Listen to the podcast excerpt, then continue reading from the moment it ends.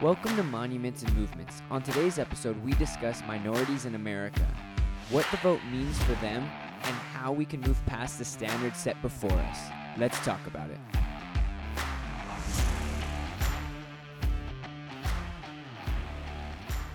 Well, hey, welcome to the Monuments and Movements podcast.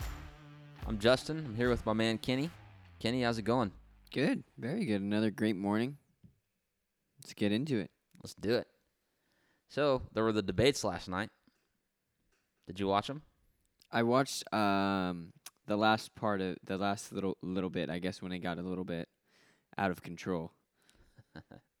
but it was uh, even that I think that amount of out out of controlness was still probably a little bit better than the first debate. Yeah, I've, I've got to say, I think this debate was way better than the one three weeks ago. Yeah. It's funny. I was following people on social media because you gotta you gotta watch these things with your social media on. Like I don't know how we used to watch debates before social media. And you know, one of my friends posted, "Where was this debate three weeks ago?" and I mean, I, I don't think the debate was hundred percent like, "Oh yeah, this is crystal clear. This helps me understand." I mean, I th- I thought it did bring a little more clarity. Right. And you know, there were still some moments, but overall, I think this was a lot more palatable. Yeah, I think we did we did hear some more uh, actual difficult questions, actual kind of thought out thought out uh, fair questions for both sides. I thought that was that was good to to listen to, and I think uh, both candidates were pretty pretty respectful of the other for the most part. for for given their their track record, that was Right. pretty respectful comparatively. yeah, Yeah, I thought the moderator did a pretty good job. she did. Um, you know, she was a boss. Yeah, she no, she did really well. Yeah, I think she handled Trump pretty good. There were a few moments where there was a little bit of a clash, but She sounded less like a like a kindergartner a kindergarten teacher trying to tame a bunch of children. yeah. Well, I think once you got that mute button, they're gonna behave a little more. All right, once you pull out the belt, you know. Anyways, so we're not going to talk about the debates a whole lot because we already did an episode on the debates. right? Uh, what we actually want to talk about today is minorities, minorities in the Mm. vote. You can see there's a heavy push right now, and there's a heavy appeal to minorities. Uh, you kind of heard it a bit last night on the debates, but you see it in all the ads. You see it in Hollywood. You just you kind of see it all around right now. Is there, there's a big appeal to minorities. Right. And so I think today we should just talk about minorities, the vote, the government.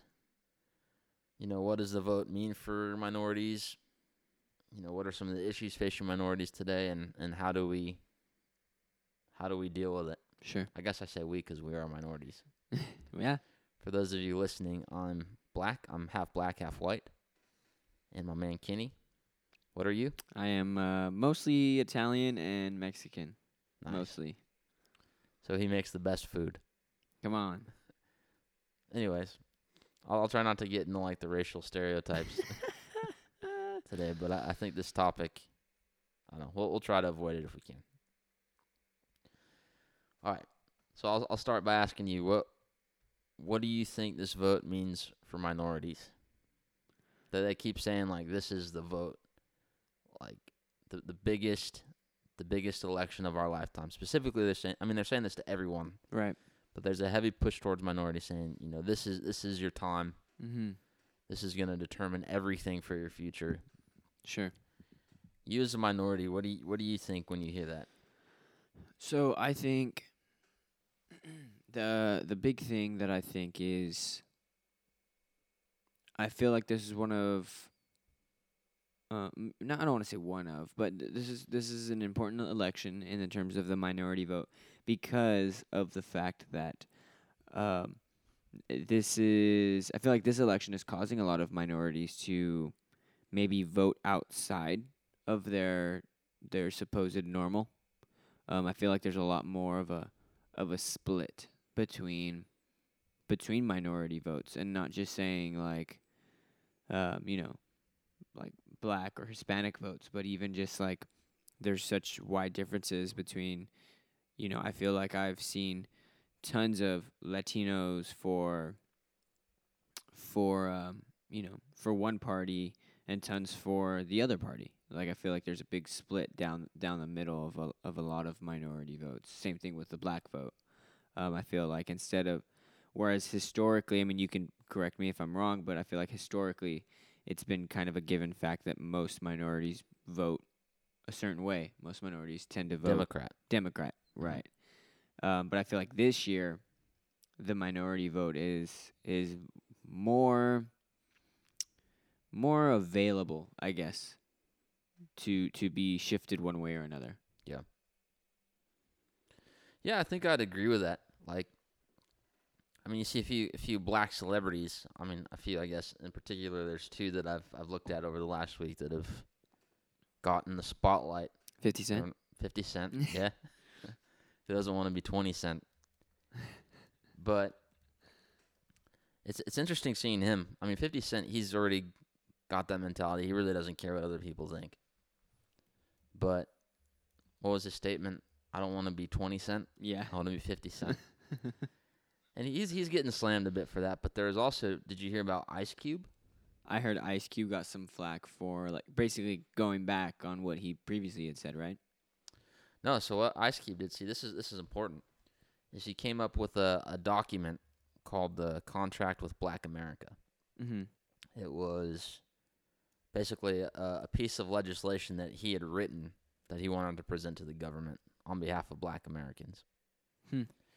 And so he presented it to the government, both to the Republicans and the Democrats. Uh, the current Trump administration said, "Yeah, let's talk about it right now."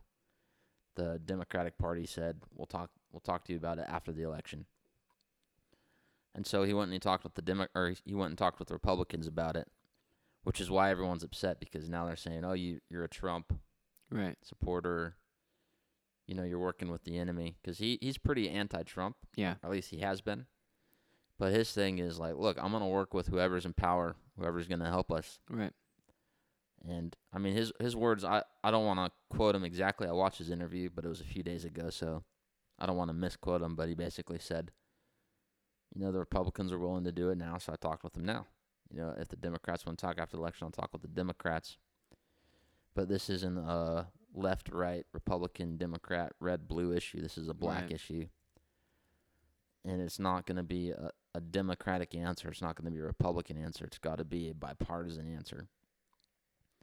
So, but anyways, just just the idea of him talking to or reaching out to, Well. it, it got him in a lot of trouble. And my understanding, I haven't looked at the policies, but I think the Trump administration adopted a lot of ideas from it. Not all of it, but they took some ideas from it and they're putting it in their plan. And so that's where the accusation, oh, Ice Cube's helping the Trump administration came Right. from. So there's just this huge hot topic, I think, right now. I mean, obviously, I feel like the most obvious one, maybe it's just because it's my neck of the woods, is the black community. Like 50 Cent, Ice Cube. Um,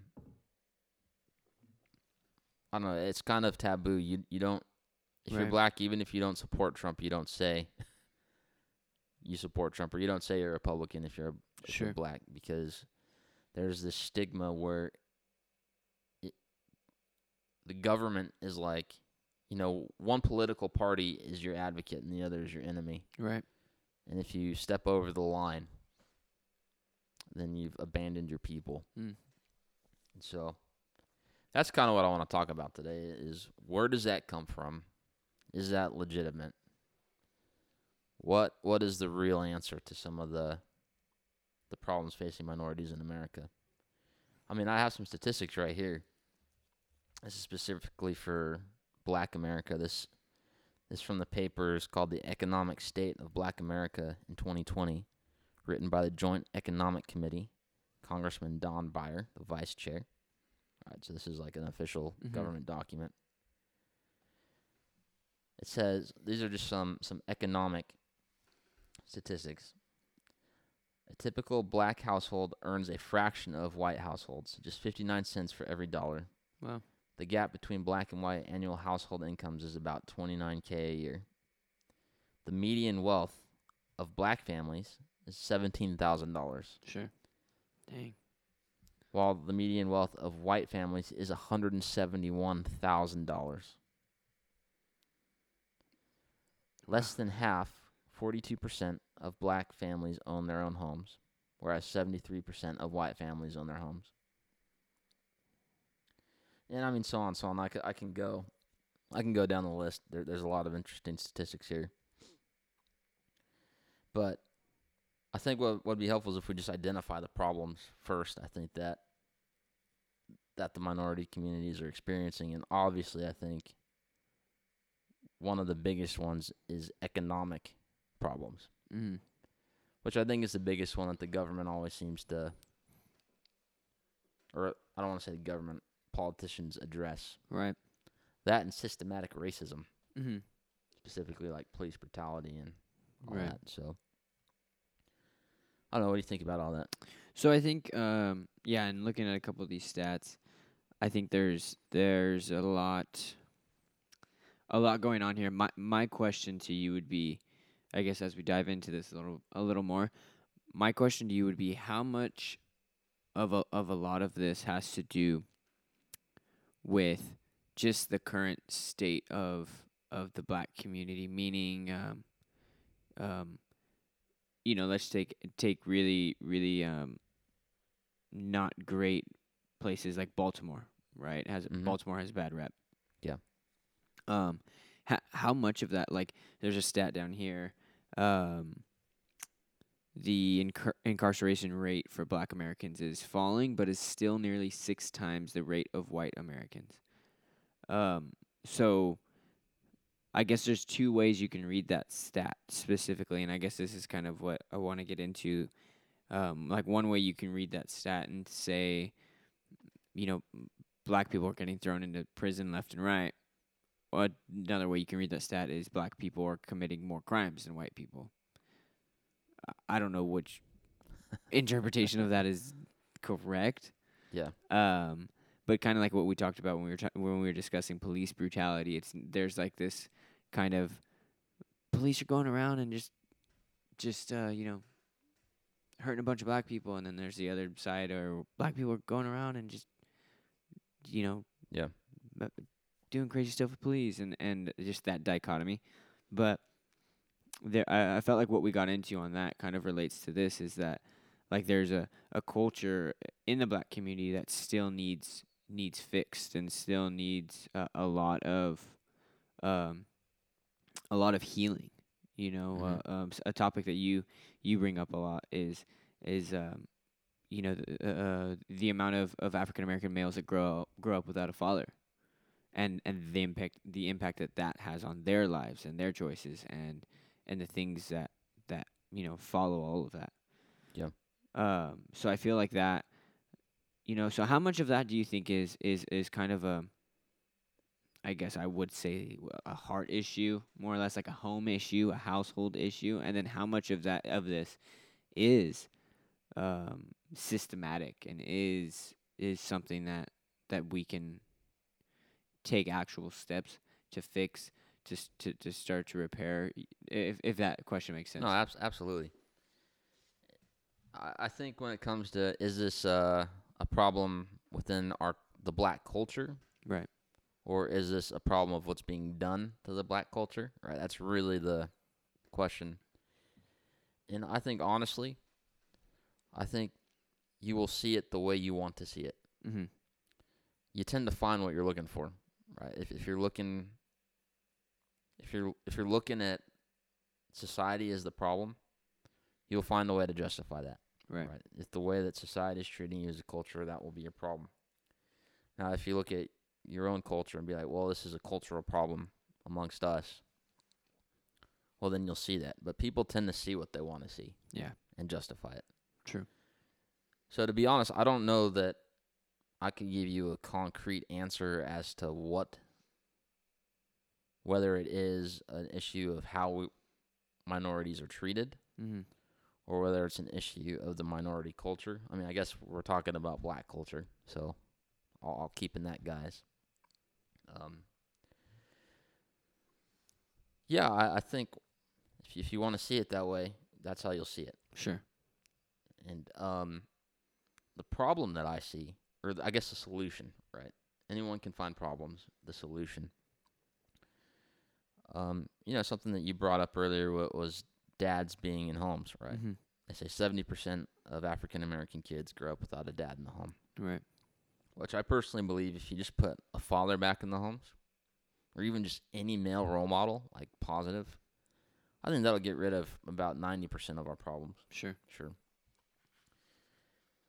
But you know, for me, for me, in my perspective, in my worldview, in my experience, I obviously don't speak for all of Black America. Mm-hmm. You know, I I didn't grow up in you know places like Chicago Right. or you know we, we grew up here in Santa Maria, and um, you know we had our challenges, but I think it depends a lot where you are. Will kind of determine your experience. Right. Right. Like I didn't grow up in the projects or anything, so. yeah. But when I look at these elections and I look at these politicians and I look at the government and all these solutions that they propose for these problems, uh, I mean, my, my first response is the government is not going to fix these problems for us. Right. You know, I mean, reading some of those economic statistics, what is the root of those problems? Is it is it our fault? Is it the society's fault in the way they treated black people? Mm-hmm. Well, I don't know whose fault it is, you know, but I know that the government's not going to fix it. As a matter of fact, I personally believe that the government has contributed a lot to it.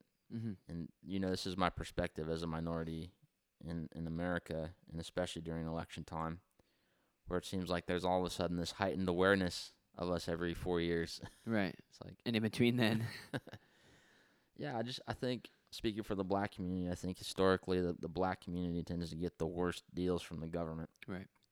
Um, you know, it's happened since the '60s, where they promise us a lot of things that are meant to help us that end up just hurting us more. Sure. Uh, and that's not like a conservative liberal thing. That's just in general. Typically, the more the government tries to help us, the worse off things become, in my opinion. And so, especially when you're looking at these numbers, you know, I, I'm definitely not a socialist. I'm not saying like, Yeah. you know, look at these numbers. Socialism's the answer because it's definitely not. Right. But, you know, th- this is a problem. Sure. And if you look at these statistics, you know, this combined with, you know, our, our I'm, I guess I'm just going to keep talking about black America. T- look at our economic status. Mm-hmm. Our economic stats are going down. The gap is getting bigger. Uh, you look at the abortion rate in, in the black community. I mean, is getting higher and higher and higher. I literally don't think we can survive another century like this as black America. I mean, literally, I, I don't think we will survive. Meaning, like the the black person will be a rare species in It'd be rare. Yeah, I mean, I guess I guess that sounds a bit intense, but we we can't survive like this. I mean, if you take abortion alone, like literally millions of of black babies are aborted. Yep. And like that's how many more million black people would have been. Yeah. Alive in the United States. That's crazy. And what's the reason for most of them being aborted? I mean, if you look at the cause behind it, a, a lot of it has to do with economics, Mm-hmm. right? These young mothers get pregnant, but they don't have the means to sustain the child, or just you know, even just thinking about that. I can't bring up a baby in this culture. I can't Right. bring up a baby on my means. So they either abort it or they turn to the government. Right? The government becomes the father in the homes. And it just becomes this downward spiral, but we, we've you know, we, we can't survive like this. So how much of that you, you said one thing you said I want to touch on is um it, it almost seems like more that the government helps that the more the government helps the the more they actually hurt right what Yes, that's my opinion. how much of that do you think is the the age old teaching a man to fish versus giving a man a fish uh, I think there's a lot of what I mean is I, I think there's a lot of good that that that comes with the the ability that America has to to help out not just minorities but but in general I mean when you look at the looking at you know these these um, stats we were going, um, some of the the the wealth and um, you know the median wealth seventeen thousand for black families versus one hundred seventy one thousand. Um, you know, I think there's a lot of good that that that America does in terms of like being able to to give. You know, we have welfare and we have food stamps and we have things like that, but but how much? Uh, I mean, and those are great programs. Um, they've Mhm. provided for a lot of people, but how much of that do you think is is I guess I'll say I don't want to say enabling, but um, helping versus hurting. Yeah. Well, the welfare thing, I mean, that that's across a, a lot of cultures other than just the black Sure. culture. I know, I know, I think statistically it's probably higher in the black community. But, you know, I guess going, taking one step back is, all right, let, let's talk about the idea of white privilege. Mm-hmm. All right. I don't know, my, my opinion of, of white privilege upsets my white friends and my black friends. so, so get ready. Uh, I, I think this is where the conversation starts in terms of you know teaching a man to fish, because does white privilege exist? I don't know. I think you can call it whatever you want to call it, but I don't think you can deny if you look at the stats, if you look at history, because of the history of African Americans in America Mm-hmm. as a culture, we are a bit further behind. Well, I'd say significantly further behind, especially looking at these stats Mm-hmm. in terms of the time that we've had as a culture to, you know, to build, to build wealth, to to build success, to really be a part of everything that America has to offer. There was, we had a several hundred year setback, Right. and I think, I- I don't think you can deny that. Sure. Now, which is where white privilege comes in, comes out and pokes its head and says, "Okay, well, you know that's white privilege. You know, you guys were slaves for hundreds of years, and and this and that." And from white privilege, you also get a lot of white guilt, Mm-hmm. which is funny to me. I don't know. I, I've I've seen videos, and you know, even people have come and asked me about, like, "Hey, you know, I'm sorry for what my my people have done to you." Like, you don't have to feel sorry for being white, man. like, stop apologizing, bro. Like, but but here, here's here's the thing. Here's the truth.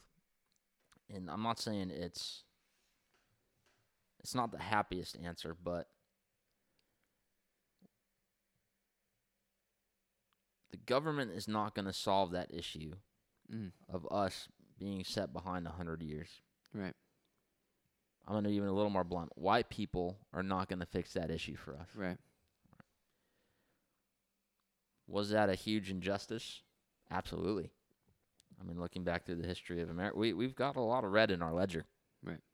Especially towards the African American community. But the only way I see the black community or minority community, I mean, this applies to minority communities as well. This principle, the context might be a little different, right? The problems that face the, Right. for example, the Latin American or even the Asian. Amer- I mean, Asian Americans, for example, you know, they've got their own issues they work they got to work Right. out. But in terms of economics, I think they're doing pretty well. They're doing really well. if you look at it statistically. But the thing is, is we got to figure this out on our own. mm-hmm. The the teach a man to fish, you know. Unfortunately, I think as a culture, the black community they've they've got a harder. They've been set back further in Sure. terms of showing up to the showing up to the pond with their fishing pole. Mm. you know, having to figure out how to fish. We we've sh- shown up late to that party because of how we've been treated over time. Right. But if we want to move forward, we, we can't keep using that as an excuse, which is why I say, you know, people say, well, what do you think about white privilege? I say, who cares? Yeah. Stop talking about it. Because, you know, for me as a black American, if I keep saying, well, you know, it's because of white privilege that I'm poor, or it's because of white privilege, you know, when I look at these statistics that, you know, my people are behind, it's white privilege, it's white privilege. Well, even if that's true, Mm-hmm. that's going to keep you in the same place. Wow. You know, it, it's a reason.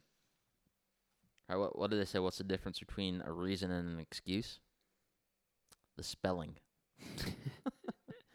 you know, and is it a legitimate reason? Sure.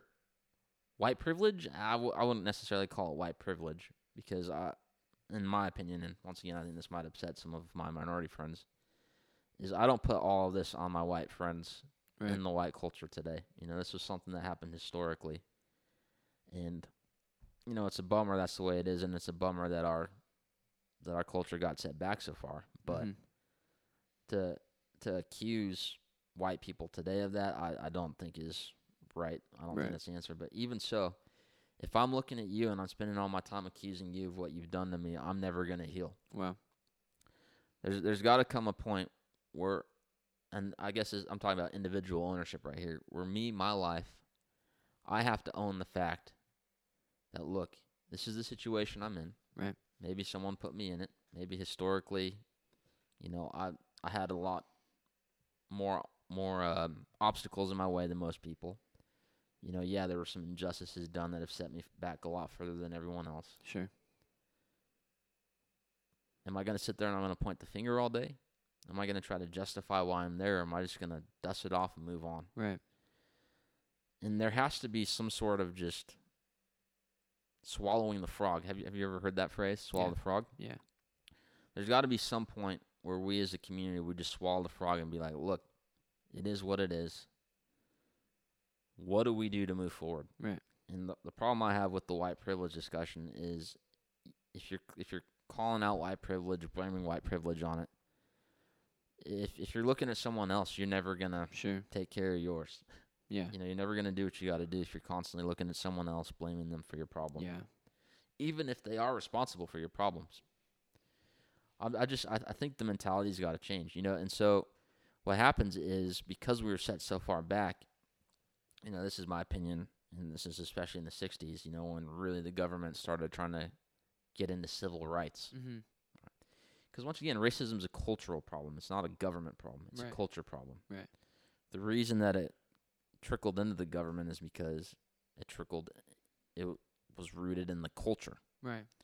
So the government comes in and tries to fix a cultural problem, and they make all these deals with the black community, right? And I think the heart behind them. Well, I don't know. I can't speak for the leaders. I think I think most people I talk to who support a lot of these affirmative action and who support a lot of those principles. I, th- I think the heart behind it's right. Sure, you Yeah. know, if someone's behind, yeah, you know, create an equal opportunity, not necessarily equal outcome, but Sure. yeah, do whatever you can to create an equal opportunity. But in reality, it just doesn't work, especially when the government gets involved. Right. And it's like welfare. So coming back to the welfare thing that you said, Mhm. you know, welfare is a great launching pad. It's, it's a great idea, philosophy to help someone in need. But it's it's a horrible philosophy to accept as a lifestyle, Right. Because that's what's happened is Wow. when the government gets in and tries to be compassionate and, and you know, you know the government does need to be compassionate. I'm not saying like no government help, no government assistance. Right. I'm not saying that, but when all of a sudden the idea comes how how many people can we get on welfare and take care of instead of how many people can we help get off welfare Right. and get on their own two feet, you know, and work and contribute to society and, and build a respectable life for Sure. themselves. The problem is that that's that's no longer the mentality Mm-hmm. right? And I think that you know the African Americans once again a massive injustice done to us by our nation's history, and then the government tried to step in and tried to alleviate that for us. Right. But I think you know I think this is true with any victim. Is you got to heal, you know, you got to address the wounds, you got to do that, but there has to come a day where you, as the victim, have to make the decision that you want the page to turn. Yeah. Right.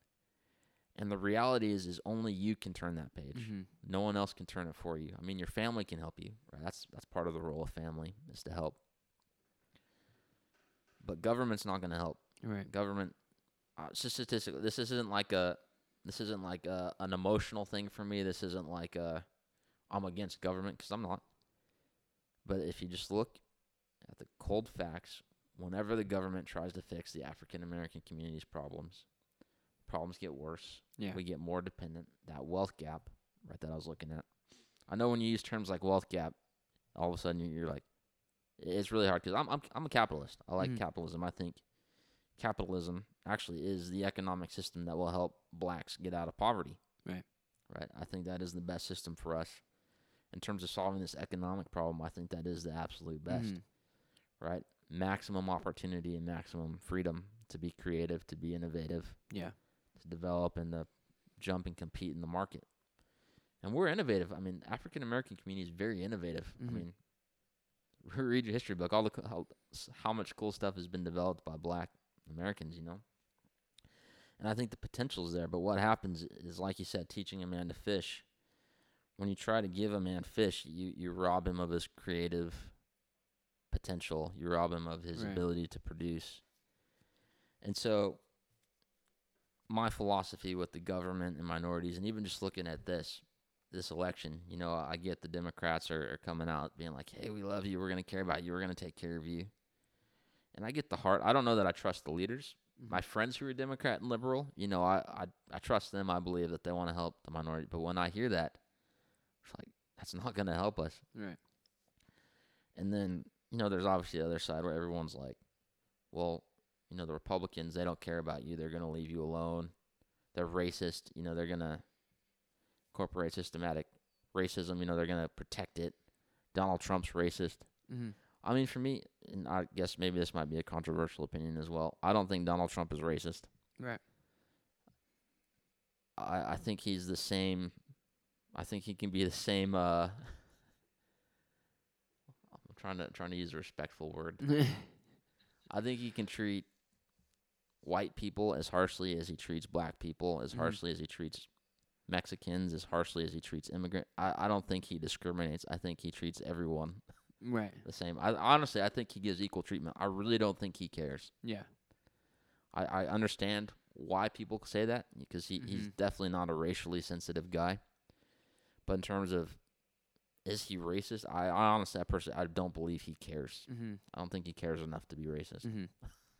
It's my opinion. And one big thing with um, with uh, as we're talking about the black community, and and I wanted to say something about minorities in general, but um, one thing that's not really talked about enough, and, and maybe there's an underlying stat here, or uh, maybe an asterisk next to this stat, but um, before the pandemic, I th- wasn't the black um, unemployment rate like the lowest it has ever been. Yeah. And whether you're liberal or conservative or whatever, like that's huge. Yeah. Like that is a huge step in the direction that we're talking about going, right? Yeah. And so, so once again, to that point of Trump being racist, I mean, obviously, I, I like I said, I don't think he cares about race, to be honest. Right. But another practical, hands-on reason why I, d- I don't buy that um, that narrative is I believe you got to give credit where credit's due. Right. You know, even people I disagree with, you know, give credit where credit's due. And for me, like I've shared, you know, the answer I think is getting the government out of our lives so we can figure this out and so we can do it. I mean, the black, the highest black unemployment rate.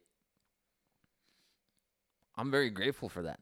You know, mm-hmm. for me, I think that's one of the best things that we need as the black community to get us out of poverty, to give Right. us respect, because you know that's economic power, and and I know it sounds pretty shallow, but it's true.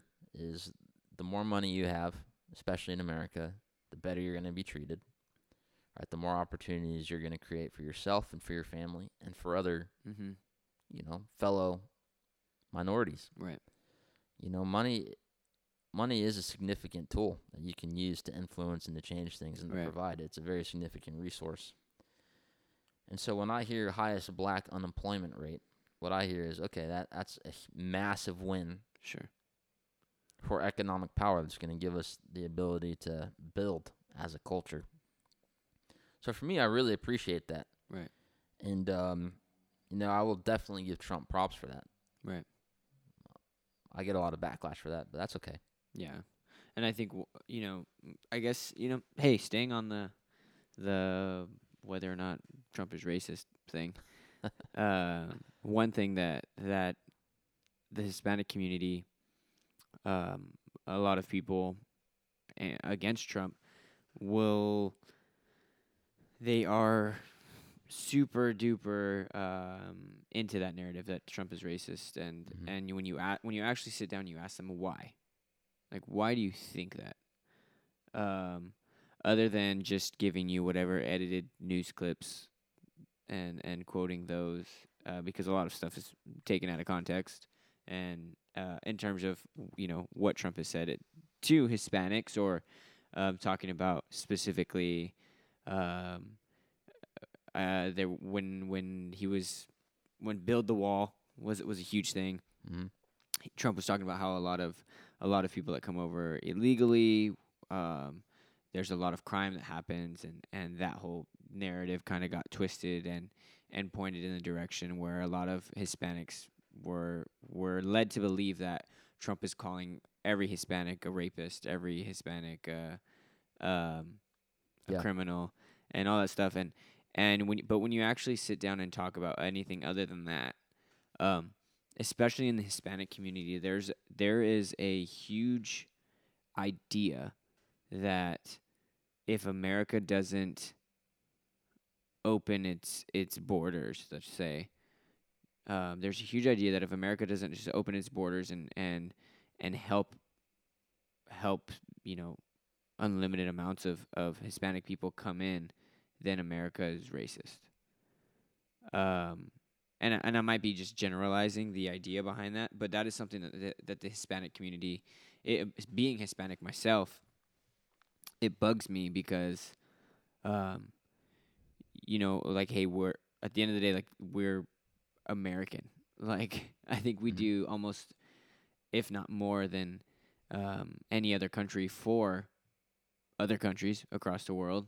Like we do a lot to help out the rest of the world, but uh, when when it's time to talk about taking care of our own first, and our own being Americans, minorities or not, but like actual Americans, um, and even this might sound racist to people, but you know, that then that thought is conceived as being racist or being when, um, you know, I don't want to compare use Russia or China or but any other big powered nation um their I'm sure that their their priority is to take care of Chinese people, Russian people, you know, French people.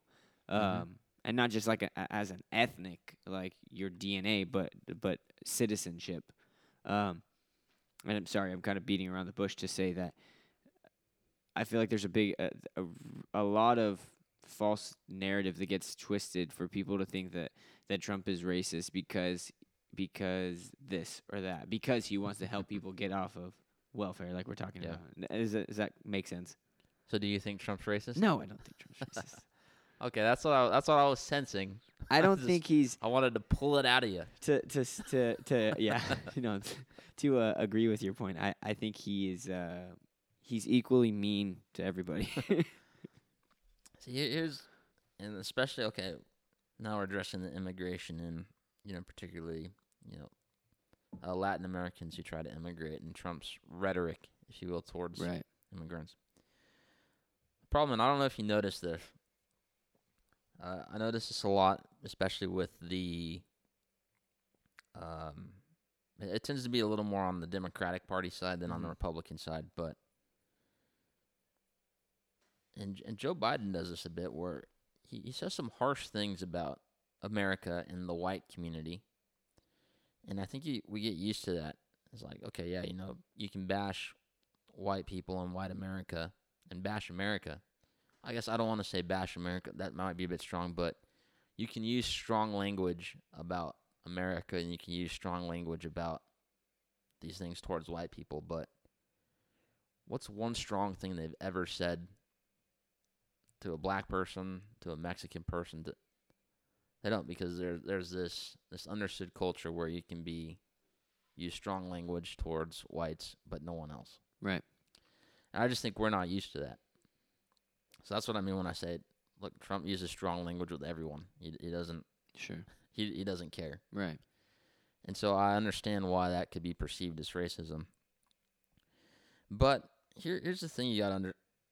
Well, this is my perspective on. Um, so with illegal immigration and immigration the way that Trump talks about immigration. First of all, I think he gets pretty misrepresented by the media, by sound bites. I don't want to get into all that fiasco because, once again, that's one of those areas where you're going to see what you want to see. If you want to see that Trump is against Mexicans, that's how you'll see it. You'll find. If you want to see Trump is creating more opportunities for Mexicans, you'll see it. You'll Mhm. see whatever you want to see. But here here is what I think is the the big issue with immigration is I think it goes two ways. I think there's been sin sin on both sides, if you will. Mhm. I think number one, people who who've come illegally, right? They they've violated the law, right? I think that is their offense. Is it a big deal morally? I don't know. That, that's a moral discussion about breaking the law. If I were in that situation, if I had the opportunity where I had kids and a wife and I wanted to make a better life for them and I knew coming to America would get that, I would do it too. You know. But you know, they they did violate the law. But we have sinned against them as well as a Mhm. nation because we have used them. We've used them to build our economic system. Mhm. We've used them, you know, for labor, and we've paid them. In my opinion, quite little. Yeah. I'm I'm speaking very general here. You know, Mhm. this is very generic. But what has happened is, you know, even though they've come illegally, we have allowed, we have used them to build our economic machine. Yeah. And then we say, okay, now go. America, we, we kind of have a history of doing that Yeah. to, to cultures, you know, and I think that's really what people get at, you know, when they bring up the idea of systematic racism and racism in America. Mhm. Is I think that's the system that they have a problem with. Mhm. And so, in my opinion, immigration's a two way street. Number one, yeah, you broke the law, but you know, number two is our country has sinned against you by using you, building all of our economic systems off of it, and then kind of pushing you aside. So, I, I, don't- I don't know how this got into an immigration solution, but if I were president and I were going to solve the immigration problem, what I would do, which I think is kind of similar to what Trump's doing. I don't know. I haven't read his policies in depth on this, but the people who are here, right, who have worked, who have you know contributed, let's figure out how to get them citizenship. Right, let's figure out the path. They've worked here. You know, they've contributed to our society. They've deserved it. We do have to contain the situation on the border. It's, it's just a, it's a fact. You, you as a nation, right, as an organization, there's got to be some sort of system there. I'm not saying you you have to limit everyone from coming in. A lot of people jump to that. Oh, you're going to build a border? That means you're not going to let anyone in. No, there, there's got to be some sort of Yeah. system in place, right? Because our resources, you know, our economic resources, and I mean, you know, everything from from census, just all all the all the things that we need to manage. It's just it's impossible with the continuous influx of people that you can't Right. keep track of. You know, and it is our government's responsibility to keep track of that stuff.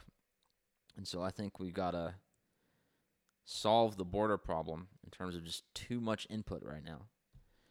Let's figure out how we can build a system that can achieve the most Mhm. input, right? Let's get as many people in here as we can. But let's do it in such a way that you know doesn't overload the system. Mhm. What do I mean by overload the system? I don't necessarily mean economic.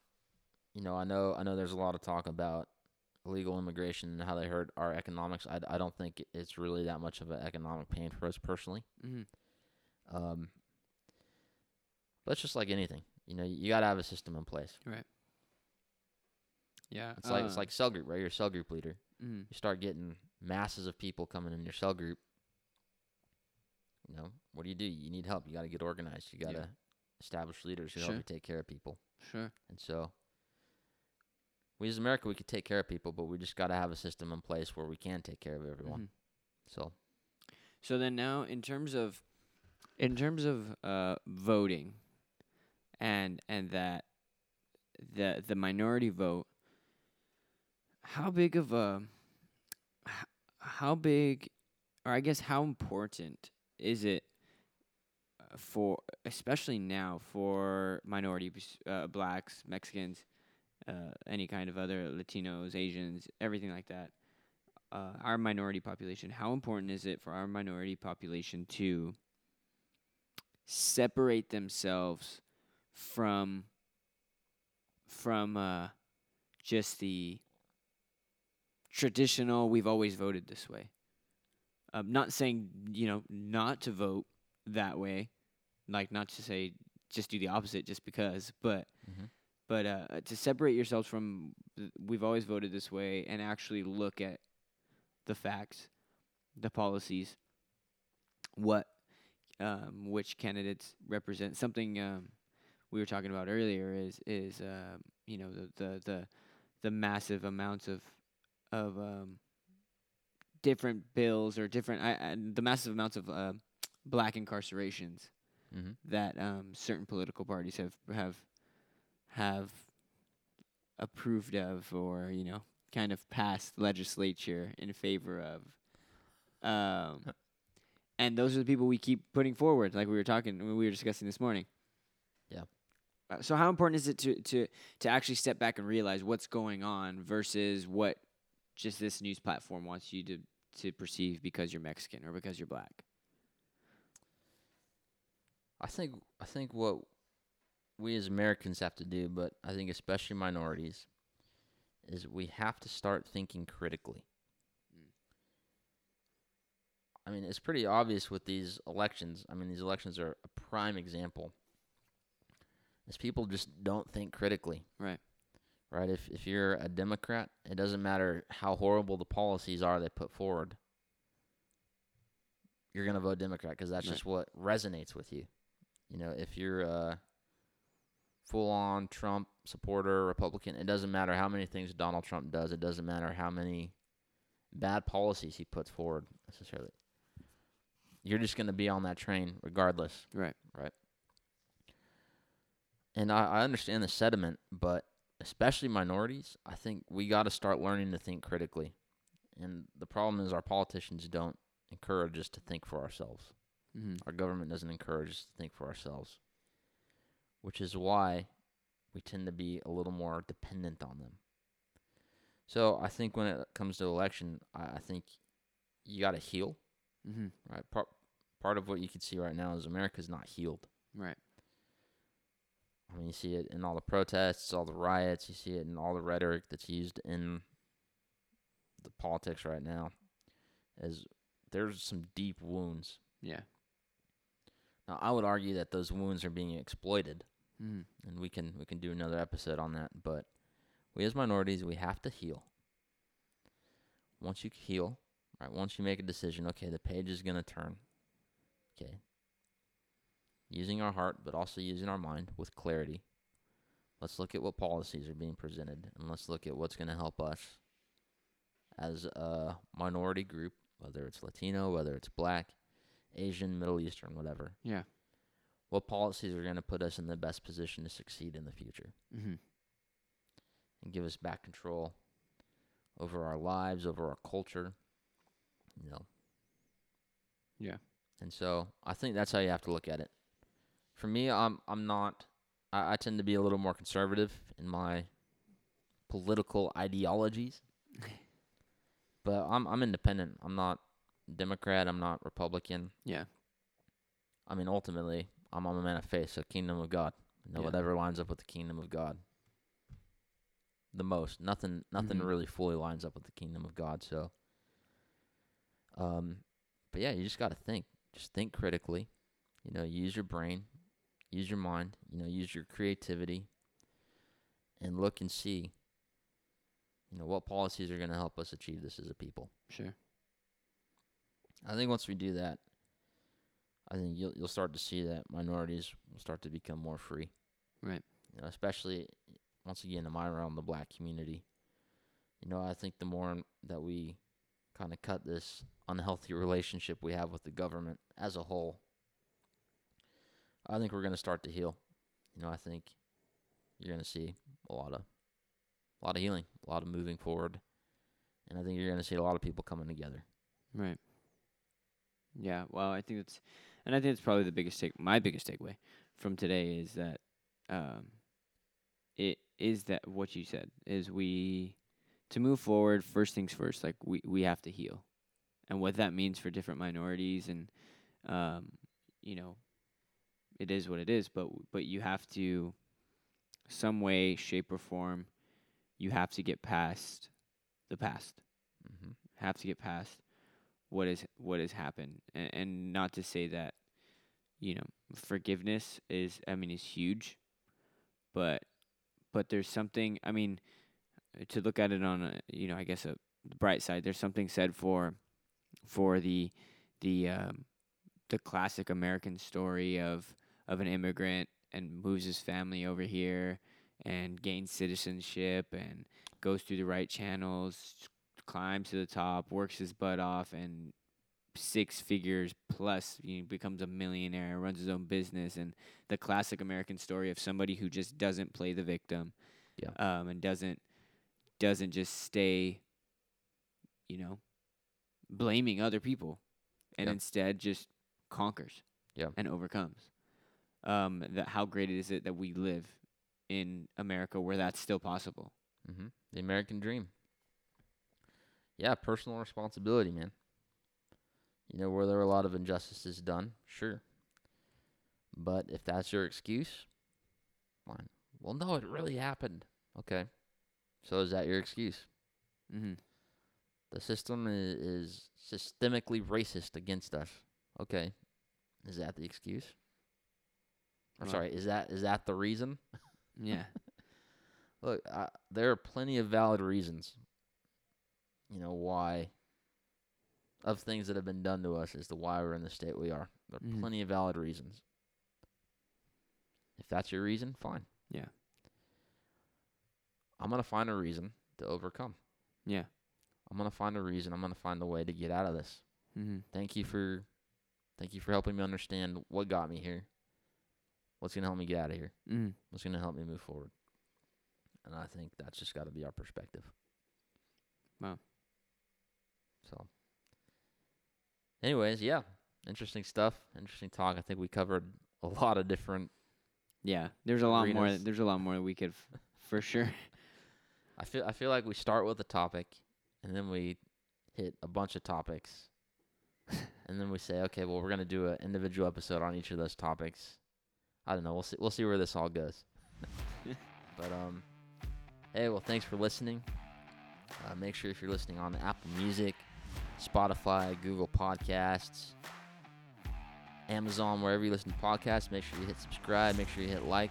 Give us a few stars. I noticed that we don't have a lot of ratings yet. And someone gave us three stars. Out of Five. So, hey, I still got love for you. Whoever you are out there. Um, you know, but make sure you follow us on YouTube, Instagram. Hit that like, hit that subscribe button. And thanks for tuning in. We'll see you next time. Peace.